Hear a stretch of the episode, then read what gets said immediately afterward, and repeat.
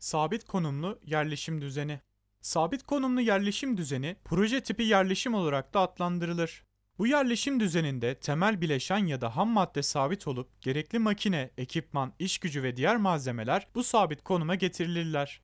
Genelde çok büyük parçaların yapımında tercih edilir. Bunlar taşınamayacak kadar büyüktür. Böyle bir yerleştirme düzeni gerektiren ürüne örnek olarak gemi, uçak ve çeşitli inşaatlar verilebilir. Sabit konumlu yerleşim düzeninin avantajları. Ürünler genellikle benzersizdir. Siparişin alınmasından sonra tasarım süreci başlar. Ürünler büyük ve karmaşıktır. Bu nedenle malzeme ve makineler ürüne doğru hareket eder. Bu nedenle malzeme hareketi azdır. Ürün tasarımı değişikliklerine karşı esnektir.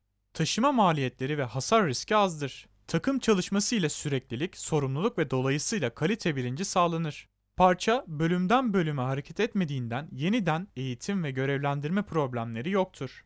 Sabit konumlu yerleşim düzeninin dezavantajları. Yetenekli ve esnek işçilik gerektirir. İnsan ve makinelerin taşınması pahalı olabilir. Donanım kullanımı oranı düşüktür. ÜPK yani üretim planlama ve kontrol da daha çok koordinasyon gerekir. Geniş alan ve fazla yarı mamul gerekebilir. Bu ve daha fazlası bilgiye monolip.net üzerinden erişebilirsiniz.